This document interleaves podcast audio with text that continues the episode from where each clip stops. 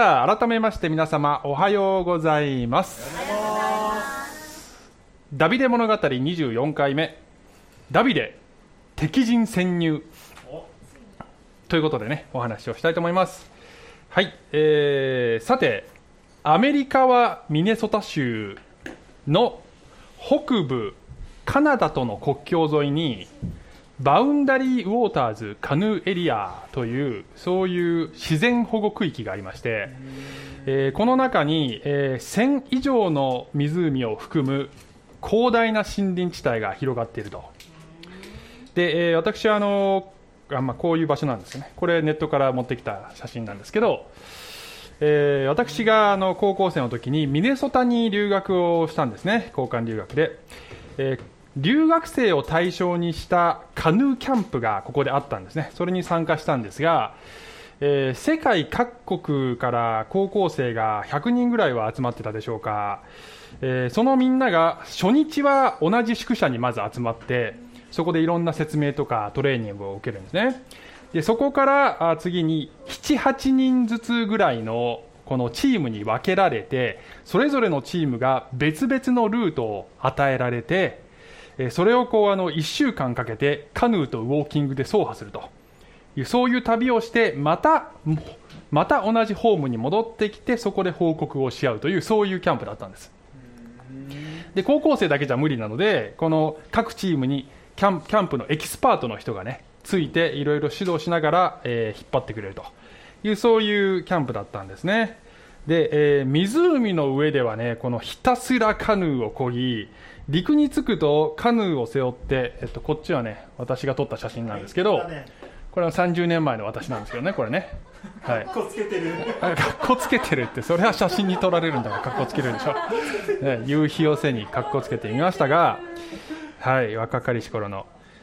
でね、えーと、このカヌーねこれ30キロぐらいあるんですけど、えー、陸ではこのカヌーを背負って森の中を何キロも歩きまた岸辺に着くと水に下ろしてカヌーをひたすらこぎ夜は適当な島を見つけてそこに上陸してテントを張って寝ると、ね、トイレなんかどこにもないので森の中で用を足すんですね。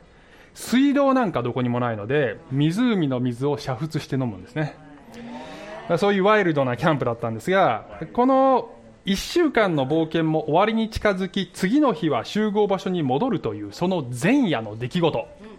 ねある島で私たちのチームは、まあ、キャンプを張っていたら、200メートルほど離れたところにある別の島に別のチームがいたんだね。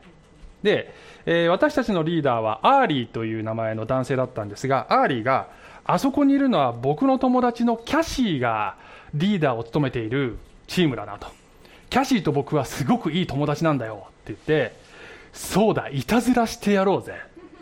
夜、奴らの寝ている間に奴らのカヌーを盗むんだ。って言ったね。なんちゅうこと考えんねんって思ったけどね。ね各チームに3層のカヌーがあるんですね。真夜中。我々はむっくりと起き出し世界中が寝静まったその静寂の中。もう満天の星空のもと鏡のような湖面の上を一言も喋らずにカヌーを滑らせて行き、相手側の島に着いたらもう音を立てないように細心の注意で相手側のこのカヌーの紐を振りほどき振りほどきほどいてほどきそしてそこに手分けして乗り込み起こさないようにそーっとそれを全部自分らの島に持ち帰るという この悪事を見事成功させてしまったんですね。この真夜中のいたずらはめちゃめちゃ楽しかった なんか奇妙な恍惚感があってね。で、えー、もちろん次の朝返しに行きました。でそしたら相手側はこの僕らにやられたってそその時はもう気づいてて悔しいからカンカンに怒っているふりしようってあらかじめ示し合わせていたようで 岸壁の上から僕らを見下ろしてふざけんなよみたいなカンカンの顔で僕らを見下ろしてるね。でそれを見たアーリーが青ざめてさ「えキャシー本当に怒っちゃったの?」って言ったらキャシーが「うっそー」って言って「ああやられちゃったわー」って言ってこう笑い合って仲直りするというこのなんか爽やかな、え、朝でありましたがあの多分ね朝一の時点では彼らは何が起こったか分からずそれなりにパリパニクったと思うんだよね彼らにしてみればカヌーがないとホームに戻れないという当たり前の現実を突きつけられた形になり羽をもがれた鳥のような気持ちにきっとなったと思うんだよね。携帯なんかねないんだよ、ね、あっても繋がんないと思うけど。なので連絡もできないから慌てたと思うんですね。カヌーを失うなどと想像もしなかったのです。普通そんなこと起こるわけないから。けれども想定外に悪い奴らがいたっていう。だけの話だね。さてところで聖書によればですよ皆さん。この世界は神を知らぬまま霊的には眠りこけているような状態。ね。まあ、霊的に死んでいると言った方が正確かもしれませんがホームに戻るためのそのねつまり神のもとに戻るための船であるイエス様を悪魔に隠されてしまっているということにはつゆほども気づかない考えない。悪魔という存在はこの世界にとっては想定外なんだね。そんなことを考えてもみない。なので当然天国行けるさというぐらいの意識で多くの人がいるわけですね。しかし肉体が死というこの永遠の眠りにつくときに人は初めて本当の意味で目を覚ます。しかし時すでに遅しホームに戻る船はもうそこにはないということになりかねない。そうなる前に神様はさまざまな方法で冷や水を浴びせて起きよ目を覚ませと呼びかけているのですね。で今日はですね神のしもべであるダビデが敵が眠りこけている間にあるものを盗むという話なんですけども、えー、これはあのかつて僕がやったような悪いいたずらではなく目を覚ませという神の警告を伝えるメッセンジャーとして用いられるというそういう話なんですね。はい。で今日は最終的にはどんなとこに行き着きたいかというと結論はここに向かっていきます。目を覚ましている人が用いられるという結論に向かって話していきたいと思います。ね。OK はい。これも塩山さんのとこのあのノルゲという猫ちゃんですけどね、はい。はい、ということで、えー、今日はあ第一サムエル記26章を読んでいきたいと思いますが、えー、文脈、ね、約3000年前の出来事であります。イスラエルの初代王であるサウル王様、神に背く悪い王になってしまった。神は次の王としてダビデを選び、非公式に油を注いだ。妬むサウルに殺されそうになり、国中から集まった600人の従者を率いて逃げ回るダビデ。ある時ホラー穴の奥に隠れていたらそれを知らないで用を足すために入ってきたサウルと遭遇する。後ろからサウルを殺せたのにあえて見逃す。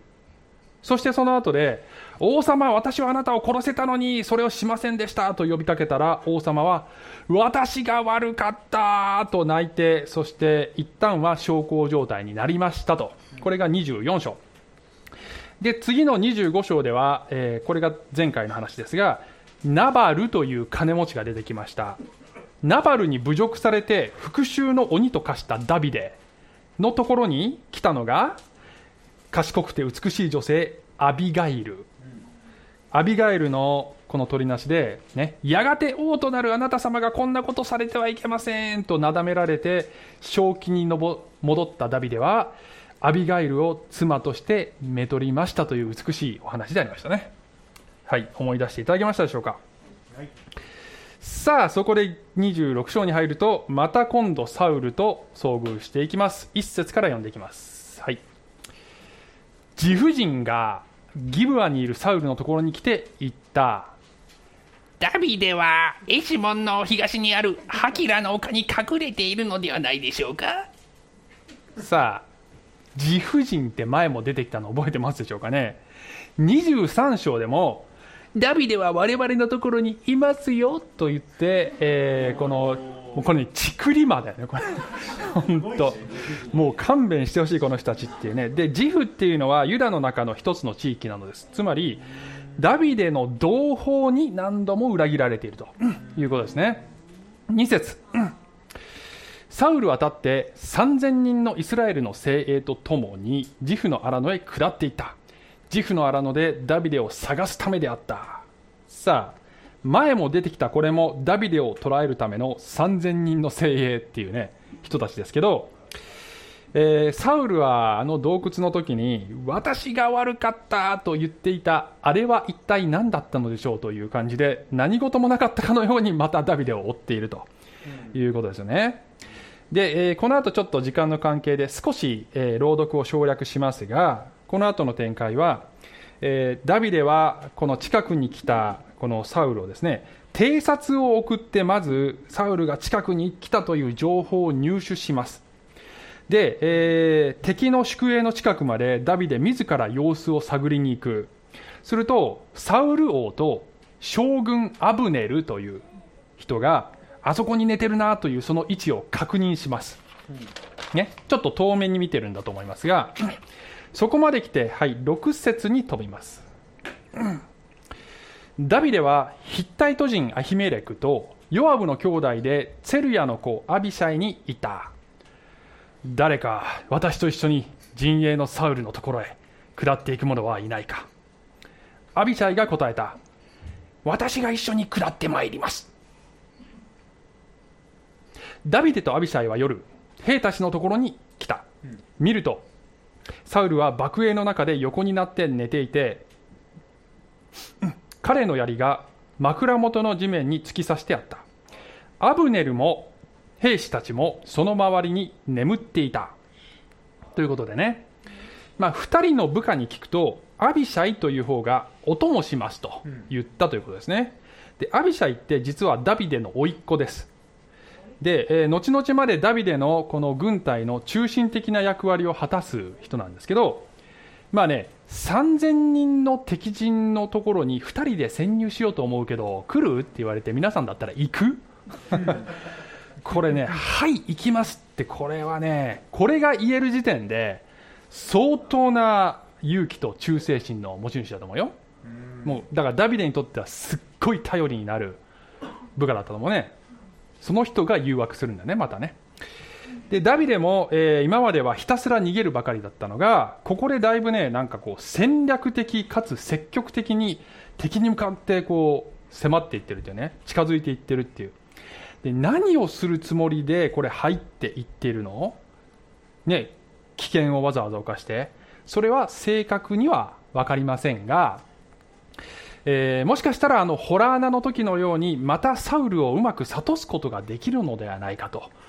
いうそういうイメージを持っていたかもしれないしまた別のプランが何かあったかもしれない。いずれにしてもダビデの中に神様への相当な信頼感が育っていて非常に大胆な行動に、ねえー、大胆な行動で、えー、現れているのではないかと思いますね。うんでそのダビデの信頼に応えるようにして、えー、神様が介入しておられるんですよね。想像してくださいね3000人が1人残らず寝てるってありえる。だって普通軍隊って交代制だからさ3分の1ぐらいは起きてるんじゃない普通ね全員寝てる時点でダビデからするとこれ神様守ってくれてるってすぐ分かると思う。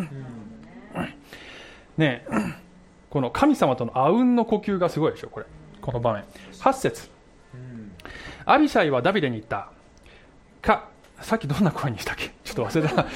神は、こんな感じ。神は今日、あなたの敵をあなたの手に渡されました。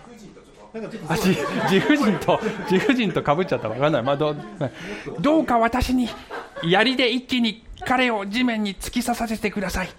二度することはしません。はい。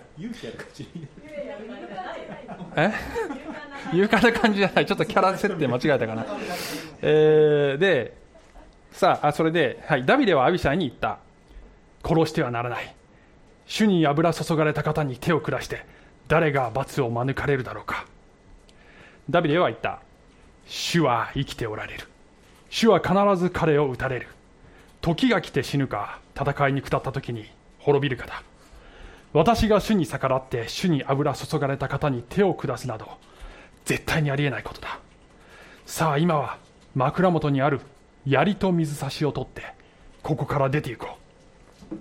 さあ、えーホラー穴とホラー穴の時と同じパターンで側近が殺害の魅力的なこの提案提案をねしますよね。であの時と同じように油注がれたものに手を下してはならないとダビデは退けるのでありますが前回にはなかった要素がありましてこのね8節あ10節の「主は生きておられる。主は必ず彼を打たれる」という言葉。これってあの思い出してください。前章の前の章のナバルに自分で復讐しようと思った。でも思いとどまった。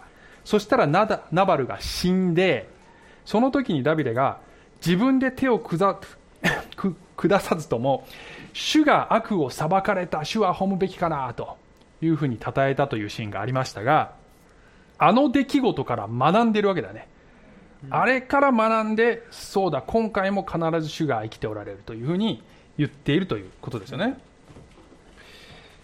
はい12節。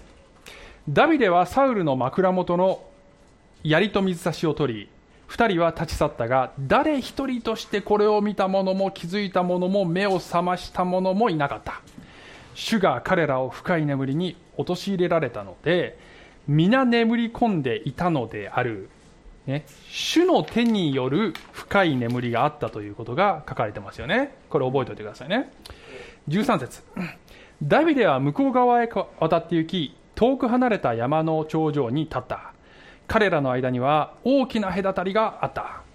ダビデは兵たちとネルの子アブネルに呼びかけていった。アブネル返事をしないのか。アブネルは答えていった。おお呼びつけるお前は誰だ？ダビデはダビデはアブネルに言った。お前は男ではないか。イスラエル中でお前に並ぶものがあるだろうか。お前はなぜ自分の主君である王を護衛していなかったのか。兵の一人がお前の主君である王を殺しに入り込んだのだ。お前のやったことは良くない。主に誓って言うがお前たちは死に値する。お前たちの主君主に油注がれた方を護衛していなかったのだから。今王の枕元にあった槍と水差しが差しがどこにあるか見てみよう。ねえかっこよくないこれ。ダビデの言う通りこの将軍アブネルとしてはこれね将軍としてはもうこれ死刑になってもおかしくないくらい、えー文句言えないくらいの失態ですよこれはね。ねまあ、死刑にならないんですけどね。でねあのこの場面でちょっと不思議だと思うのはね 不思議だと思うのはダビデがアブデルにあの主に誓って言うがお前ら死に値するぞ寝てたんだからって言ったでしょ。でもさ彼らが眠っていたのは神がそうしたって書いてあったじゃん。で絶対ダビデだって神様がそうしてるって分かってるはずじゃん。なんでこういうことを言うのかなって思いません？お前が眠っていたのは主の御手によるものだっていうことを言うんじゃなくて眠っていたことの責任があるぞってそれを追求してるでしょ。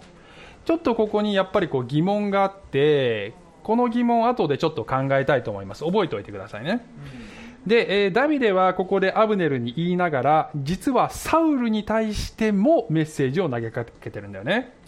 私ならあなたをこんな危険な目には合わせません。油注がれた方をこんな風に軽く扱いません。その証拠に私は報復もできたけどしませんでしたでしょ王様頼るべき相手を間違えてませんか？というメッセージをここでサウルにも言っている。それはあたかも頼りにならぬ偶像に頼っている私たち罪人にイエス様が頼る相手を間違えてませんかと問いかけてるそのメッセージともかぶるような感じがしますね。さあ17節ね、う んサウルはダビデの声と気づいていった。我が子ダビデよこれはお前の声ではないか。ダビデは答えた。我が君王様私の声です。そして言ったなぜ我が君はこのしもべの後を追われるのですか？私が何をしたというのですか？私の手にどんな悪があるというのですか？我が君王様どうか今しもべの言葉を聞いてください。もし私に敵対するようあなたに誘いかけたのが主であれば主が捧げ物を受け入れられますように。この一言ちょっと分かりにくいんですけどこの捧げ物って何を指しているかというとこれはおそらくダビデ自身のことを指していると思いますね。つまりもし私に罪があって神様が私を罰しようとして王様を用いているのであれば私は死んでもいいです。っていう意味で私いつでも捧げ物になりますよ神様の。っていうそういうニュアンスだと私は思いますね。違う解釈もあるんだけどね。私はちょっとそう思いますね、はい、で、えー、その次。しかし。しかし。ん？どうだい？しかしそれが人に人によるのであればその人たちが主の前で呪われますように。彼らは今日私を追い払って主の譲りの地に預からせず行って他の神々に仕えようと言っているからです。これもちょっと分かりにくいんですけどね。譲りの地って言ってるのは神の与えた約束の地のことですよね。つまりあいつらこうやって我僕をこうやって追いやってその結果私はここに住めなくなっちゃってるじゃないですかと。で外国に行くしかなくなりますよ。そしたらそこには異教の神しかいないからそこに追いやられようとしているそんなことをする彼らは呪われてしまえというふうに言ってるわけですね。わかります？そういうニュアンスですよ、うん、はい。20節。どうか今ん？どうか今私の血が主の御顔から離れた地に流されることがありませんように。つまり約束の地以外のところで死にたくはありませんというふうに言ってるんですね。イスラエルイスラエルの王が 難しいねこれ。イスラエルいちいちセリフで、えー、イスラエルの王が山で車庫を追うように一匹の飲みを狙って出てこられるこら出てきておられるのですから。車庫って海の幸じゃないからね。これ山に住んでる鳥のことです。はい。はい続き21節。サウルは言った。私が間違っていた我が子ダビデよ。帰ってきなさい。もしもうお前に害を加えない。今日お前が私の命を尊んでくれたのだから。私は本当に私は愚かなことをして大変な間違いを犯したホラー穴の時と全く同じパターンなんですけど帰ってきなさいと言われてね、帰ってきなさいって前回は言わなかったんですよ。今回は言ってるんだけど、ああ、王様がそう言ってくれたから、やっと帰れるってなるかっていうと、信用する方が無理って話でね。信用しろと言われても無理ですよ、このもう展開だとね。なので、ダビデは、それはできないと。22節ダビデは答えて言った。さあ、ここに王の槍があります。これを取りに若者の一人をよこしてください主は一人一人にその人の正しさと真実に応じて報いてくださいます主は今日あなたを私の手に渡されましたが私は主に油注がれた方にこの手を下したくはありませんでした今日私があなたの命を大切にしたように主は私の命を大切にしてすべての苦難から私を救い出してくださいます。この24節の言葉ですけど、私があなたにしたように、神も私にしてくださるに違いない。ね、まいたものを刈り取るという法則、ね、良いものをまけば良いものを刈り取るんだと。同じように神はしてくれると。でね、ダビデがサウルにしたことは、油注がれた王をその数々の過ちにもかかわらず追い落とさなかった。自分で王位をもぎ取ろうとしなかった。わけだよね。でそれと同じように神様も後になってダビデにお前の王座は永久に続くよって言うんだよね。で永久に続くっていうねダビデの王家が続くっていうのはそれどういうことかっていうとダビデの子孫からメシアが生まれるという約束。これをダビデ契約というもっと後の後になってから出てきますからね。同じそのように神様が答えてくれてる。つまりあの私が思うのは最後の最後までダビデがサウルに手をかけなかったことによって、まあ、いわば神の人類救済計画という大舞台でダビデが重要な役割を果たすためのそれを演じるためのオーディションにダビデはここで合格したのではないかと。神様がそういう大切な契約を結ぶためには相手がそれなりのテストをパスしている人物じゃないと無理だったと思うね。でそれはこうやってダビデがサウルを許し続け見逃し続けたというところで少なくともそれが大きな決め手になってダビデがこの役割に任じられたのではないかと私は思うんですね。さあ最後25節。サウルはダビデに言った。我が子ダビデよお前に祝福があるように。お前は多くのことをするだろうがそれはきっと成功する。ダビデは自分の道を行きサウルは自分のところへ帰っていった。これがこの2人が対面した最後となりました。これが最後でした、はい。まあ、まだ逃亡生活続くんですよ、ね、でね、えーテキストは今日はここまでなんですが、えーここから後半、まあ、後半の前にちょっとその前に考えたいことさっき言ったダビデがアブネルに対して眠っていたことの責任を追及したよね。死に値するって言って。神が眠らせていたのになんでこういうことを言うのって言ったでしょ。でこれは、まあ、あの肉体的に眠っている以前に彼らが霊的に眠っているからだと思うんですね。油注がれた王を全力で守っていないということは神の与えた責任を軽んじている。それはすなわち霊的に眠っていることだという状態にすでになっているのでそれを表現するために神が深い眠りという形を作っているんじゃないかと僕は思ったんですね。あの彼らが深い眠りに入ったのはもちろんダビデとアビシャイを守るためです、ね、でただそれだけでいいんじゃないっていうふうに、まあ、そういう解説もあると思う。ただ私は今回これを繰り返し読んでてあのこれは神様が彼らの霊的な眠りを象徴して象徴するためにこの状況を作ったんじゃないかという感じがすごくしたんですね。で肉体の眠りと霊的な眠りをダブらせた言葉遣いを実はイエス様もしてるんですね。でそれ後で見たいと思いますから覚えておいてください。でねあの前回のナバルとアビガエル。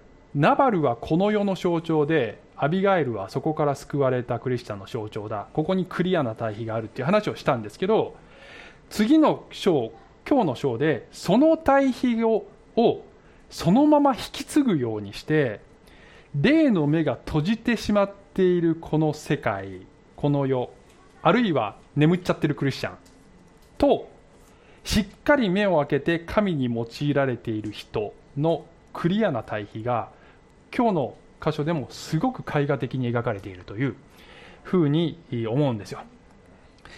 あのまあこれもあのどの牧師もこう解説するわけではありません私は読んでてそう思ったので、まあ、皆さんも自分の頭でこう考えながらねまた読み読んでいただければと思いますが、まあ、そんなわけでね、えー後半に入っていきたいんですが今日の話の結論は何だと言ったか覚えている方ている人は？おすごい。珍しく覚えてたね。目を覚ましている人が用いられるということですね。はい。用いられ用いられたいわけですね私たちは。なので目を覚ましていようではありませんか？では目を覚ましているとはどういうことか？目を覚ましている人の特徴を3つ考えます。1学習する。2行動する。3用心する。ということで3つ話していきたいと思います。いいかな？1つ目学習する。ね？学習するですよ。寝てる状態では学ぶことはできません。で学習するとはどういうことかというと知識や体験や教訓をちゃんと蓄積して次のステップに進めるということですね。でサウルはおびただしくいろいろな神体験をしてます。堕落し始めた後も何度も憐れみを受けてます。少なくとも過去2回はわーしが悪かったというふうになんか告白してました。何事もなかったかのようにしばらくすると完全リセットしてる。ですよね。一方ダビデはやっぱりもう何度も失敗してますよね。で今後も何度も失敗するんですね。けれどもちゃんと教訓を学びちゃんと成長していくんだよね。ここにすごいクリアな対比がねここにもあるわけでね。例えばさっき言ったようにナバルとアビガイルの一件のことも学んで今回すごいそれを適用しているわけですよ。ダビデは。で神様はよしお前学んだなと。次の次のテスト行くからねと。いうことで今日の出来事が起こってるのね。でね今日サウルを殺せるチャンスの2回目が巡ってきたんですけどあの前もそのテストにもう合格してるから今回簡単だったんじゃないっていうふうに思われたでしょうか。そうじゃないんだよね。これねハードル上がってるんですよ。いくつかの点でハードル上がってるんですけどあの例えば前回以上にもっと簡単に殺せるチャンスだったんだね。前回ってホラー穴の外に3000人が構えてるんだよね。これ結構怖いよね。今回全員寝てんだよね。もう一瞬でピッてやってパッと逃げれるじゃん。ねだから神様がと神様が扉を開いてくれてはいどうぞって言ってくれてる感がすごいんだね。だからこうあのいいんじゃないかなと。ねでしかも逃亡生活もまたもうだいぶ多分ね前回よりももしかしたら年単位で時が過ぎてる可能性もある。さらに長く続いてるから精神的にも疲労困憊してると思うんだよね。もういいだろうって。もういいやって思ってると思う。で何よりも一回許してあげたよねと、ね、チャンスあげたじゃん。でもこの人約束破ったじゃんと。もういいよね神様。この人許さなくて。ってより強い口実があるんじゃない？皆さんもどうですか？自分に嫌なことしてくれくる人を1回は許せるけど繰り返しや同じことで繰り返しやってきたらもう我慢できないってなるでしょ、ね、あの要するに 要するにあのダビデが成長しました。神様テストのハードルを上げてさらに伝達したしもべにこう育て上げようとしていると。でね皆さんも神様はいろいろなことを教えてくださっていると思います。試練を通しいろいろ砕かれる体験もあるだろうし恵みの体験もあるだろうし祈りが応えられたなという体験もあるだろうし牧師のメッセージで学んだな今日はということもあるだろうしでも毎回ああああるよ。ねたまにはあるでしょそういうこともね。でも毎回しばらくすると完全リセットみたいな。で同じテストを延々と繰り返してますんだね。ね。全然次の級に進級してません。あの、まあ、図にするとこんな感じ。ハムスターがハムスターがカラカラカラってねあの全く前に進んでませんっていう。ハムスタークリスチャン。ね。1年生から2年生3年生と進級していかないというね。ハムスターカラカラ。はい。ヘブル人への手紙5章の12と6章1節。あなた方は年数からすれば教師になっていなければならないにもかかわらず神が告げた言葉の処方をもう一度誰かに教えてもらう必要があります。あなた方は硬い食物ではなく父が必要になっています。ですから私たちはキリストについての処方の教えを後にして成熟を目指して相撲ではありませんか。そうでしたってね。でねもちろんダビデもさアップダウンあるじゃんさっき言ったように。で私たちもアップダウンありますよ。そんな常にこうなんか順調に右肩上がりで成長していくとかないからね。だけど長いスパンで振り返ってみるとね1年前3年前5年前10年前30年前振り返ってみるとあの時は見えなかった景色が今は見えてるな確かに。理解できなかった聖書箇所が今はわかる。超えられなかった試練のバーも今は超えられる。という自分がいるだろうかと。はい。チェック！ハムスタークリスチャンになっていないか、ね、これが一つ目のポイントでした。はい二つ目。でなぜハムスタークリスチャンになるかというその理由の一つでもあるんですが、はい、目を覚ましている人の特徴。行動する。行動しないのでハムスタークリスチャンになるんですね。ね。あのヤコブの手紙2章17節。信仰も行いが伴わないならそれだけでは死んだものです。この人ね嫌なことばっかり言うんだよね。ヤコブの手紙読んでみ？本当もね耳が痛いことしか書いてないからね。本当。もうね。ねね。ヤコブの手紙聖書から切り落としてないよね皆さんね。見ないようにしサウルの問題は行いが伴わないことだったと思いますね。わしが悪かったっつったそのその涙は多分嘘ではない。今回もごめんなさいした。まあ本当かもしれない。けどこれ前回の洞窟の時もそう言いましたけど本当に悔い改めならたならじゃあもう今すぐお前に王位を譲るよってやればいいと思うんだよね。いじめないから帰っておいでじゃなくてささあ兵たちを今日からのち彼こそが王だってすぐに宣言すればいいじゃない。できたでしょしようと思えばね。悔いているけれども改めていないという。で私たちも口だけごめんなさい。よくやるでしょ 口だけごめんなさいね。恵みで覆われているので謝れば神様許してくれるよ確かにそうです。そこに甘えと許しに対する侮りが生じていないか。本気で方向方向転換するつもりがないと。神は許してくれる。許してくれますよ。それはダビデがサウルを何度でも許したように神様も何度でも許してくる。だけど王位を譲るつもりのない人のところにはダビデは戻ろうとはしなかったですよね。私たちがイエス様に王位を譲って本当に私はあなたのしもべです。方向転換します。用いてくださいと言うのでなければどうやってイエス様はあなたをしもべとして用いるのですか。ね。でねこれはあの罪の悔い改めについてだけではなくあのどんなことでも教えられた真理を実生活で実践しようという意識で生きているかということなんですね。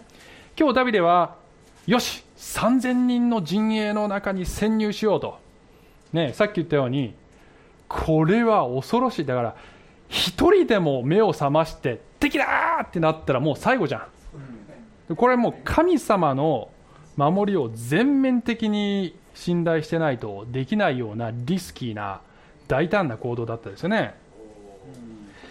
あのよくこれねあの後ろに人がいて後ろに倒れるやつこれトラストフォールっていうんですけど神様を信頼してあの信仰のジャンプをするのはこれに似てるっていうこういうエクササイズをねしたりしますよね。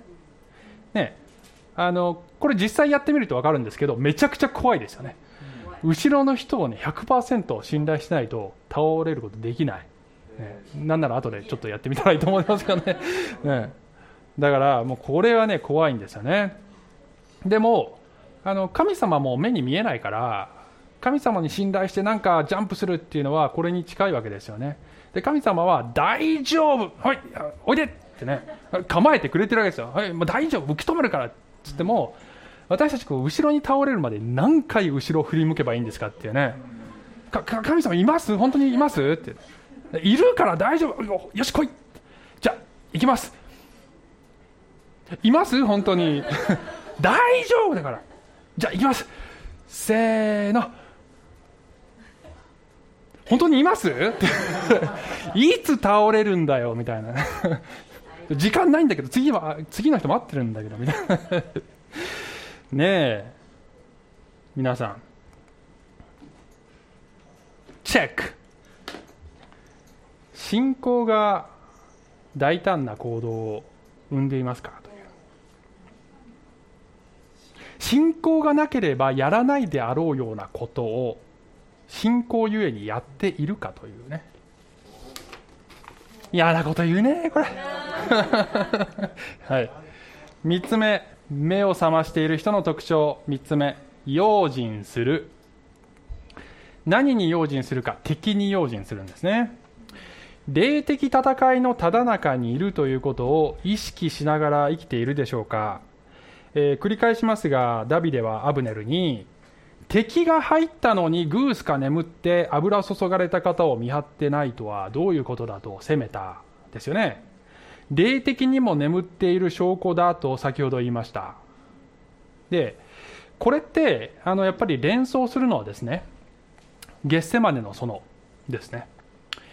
イエス様の十字架が目前に迫ったその夜イエス様が血の汗を流して祈っていた。弟子たちに私と一緒に目を覚ましていなさい。と言われた。それはイエス様がこれから激しい霊的戦いの中で苦悶している間同じ意識で共に戦ってくれるか祈っててくれるかと言った。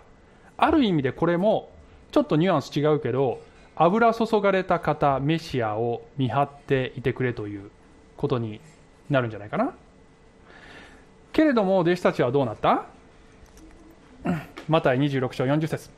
それからイエスは弟子たちのところに戻ってきて彼らが眠っているのを見ペテロに言われた。あなた方はこのように1時間でも私と共に目を覚ましていられなかったのですか。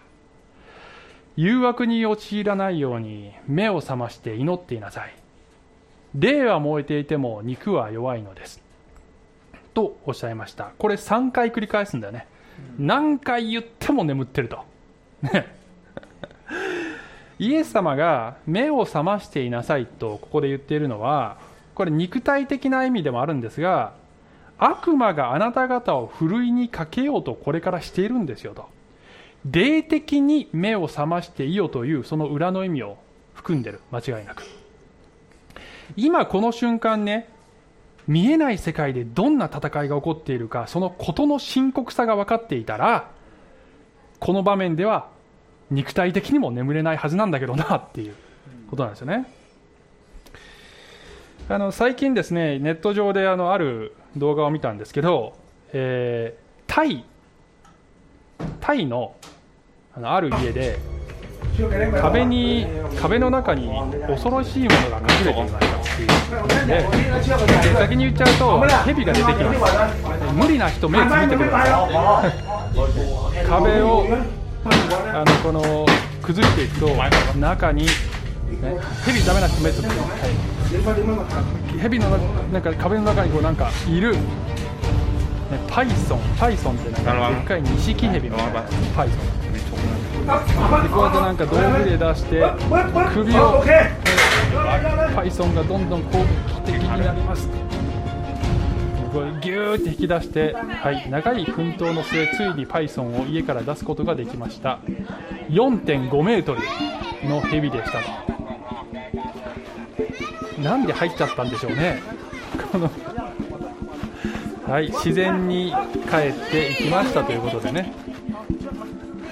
壁の中で育ったのかどっかから入ったのか分かりませんが、えー、こういうのが家の壁にいるってどういう国なんだろうってちょっと。ね。家の壁にこんなんいたら安眠できる？っていうことなんですよね。第一ペテロ5章の8節。身を慎み目を覚ましていなさい。あなた方の敵である悪魔が吠えたける獅子のように誰かを食い尽くそうと探し回っています固く信仰に立ってこの悪魔に対抗しなさい、うん、このペテロが書いたこれ読むといつも僕はねあのこれ 笑っちゃうんですけどこれ目を覚ましていなさいって寝てたのはあなたでしょっていうね。だから月世までのそのねペテロこれあの時のこと自分思い出してさ俺寝ちゃってたんだけどその後でイエス様は知らない知らないって言っちゃったんだよねって多分思い出しながら目を覚ましていなさい食いつかされるよって言ってんだと思うんだよね。でしょ？でね？自分に言ってんだね。で、えー、霊的戦いにおいて臨戦臨戦態勢でいてくださいというふうに言うとあのちょっと誤解が生じるかもしれません。それは行く先々で悪霊おい悪霊出ていけとかあちこちで悪霊縛るとかを連発することが霊的戦いだと思っているクリスチャンがいるかもしれない。けれどもそうじゃないんだよね。あの神様があなたに与えている仕事はゴーストバスターズではありません。あなたが悪霊をやっつけるのではない。ですね。霊的戦いの本質はそこにあるのではなく誘惑が来た時にこれは悪魔の声だ。私は神に従うと言えるかどうか。試練の中で神なんかいないんじゃないかと思う時にもなお主は生きておられると告白できるかどうか。そこに霊的戦いの本質があるんですね。チェック神の声と悪魔の声をちゃんと聞き分けていますかということですね。これできないと戦えません。ここに本質があります。誰が誰か分かんない。うまくまとめてくれた。ね。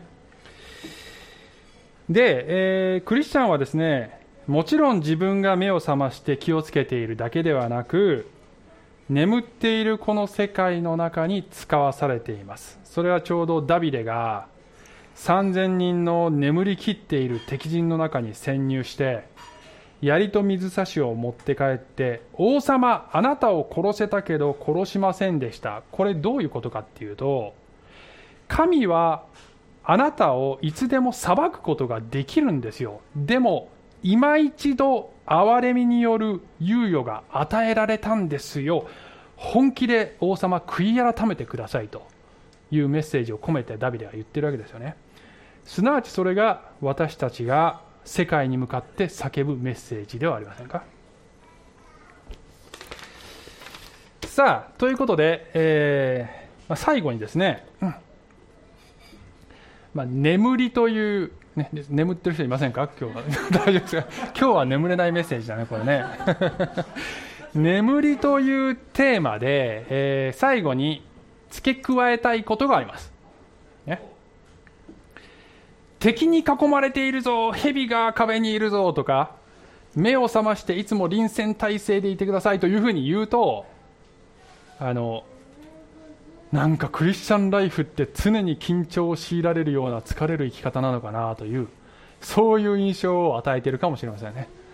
ああなんか疲れるもいつもテストとか言われてこの牧師からとかってね。あのなので言いたいことはね霊的に覚醒している目を目を覚ましているということはそれはどういうことかというと同時に神の守りを信頼して安心して休むことができるということでもあるのですね。これは同じことのコインの裏表なんです。最近うちではね赤星インコを飼い始めたんですけどあのこれなんですけどね。スカイっていう名前なんですけどね。はい。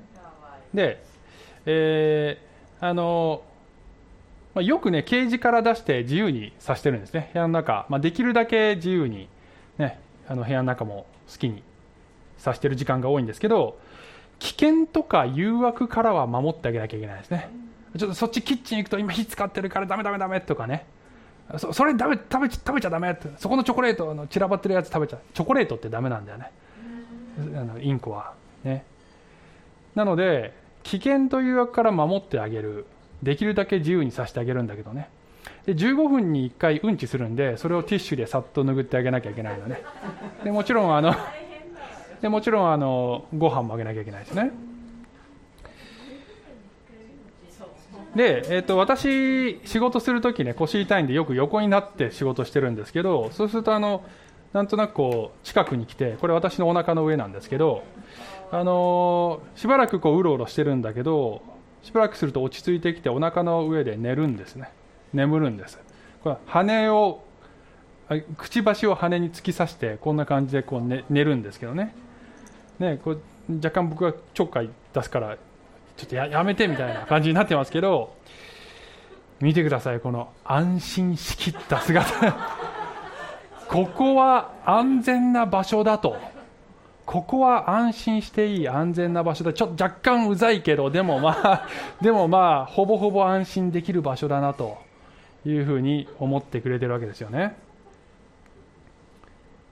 神様もあの僕らがあちこちに振りまく汚いものを全部クリーンナップしてで神様の近くにしっかりくっついていれば誘惑や危険から守ってくれる。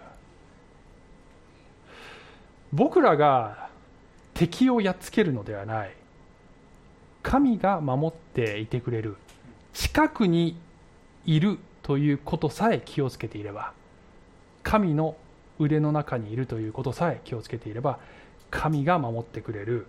その腕の中で安心して眠ることができる。これをよく知っているということがすなわち霊的に目を覚ましているということ。なのでありますね。